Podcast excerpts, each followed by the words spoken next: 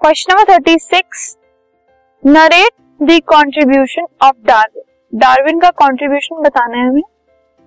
What is the limitation of his theory और उसकी theory की लिमिटेशन क्या है? तो Charles Darwin explain how evolution might have occurred in nature nature में एवोल्यूशन किस तरीके से हुआ होगा, ये चार्ल्स डार्विन ने ही एक्सप्लेन किया था। और ये evolution from simple to complex form से हुआ था। किसी सिंपल फॉर्म के, कोई भी इंडिविजुअल कोई भी ऑर्गेनिज्म उसकी सिंपल फॉर्म से एवोल्यूशन होकर किस तरीके से वो कॉम्प्लेक्स फॉर्म में कन्वर्ट हुआ होगा, ये डार्विन ने एक्सप्लेन किया था। And he also explain origin of species by natural selection उसने नेचुरल सिलेक्शन की वजह से जब ओरिजिन हुआ था स्पीशीज का, जिस तरीके से ओरिजिन हुआ था, वो भी एक्सप्लेन किया था।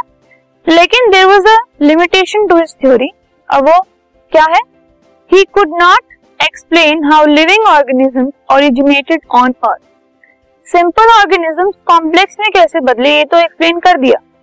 लेकिन ऑर्गेनिजम्स जो हैं लिविंग ऑर्गेनिज्म वो अर्थ के ऊपर आए कैसे? उनका ओरिजिन कैसे हुआ? अर्थ के ऊपर लाइफ स्टार्ट कैसे हुई, ये डार्विन एक्सप्लेन नहीं कर पाया। So this was the limitation to his theory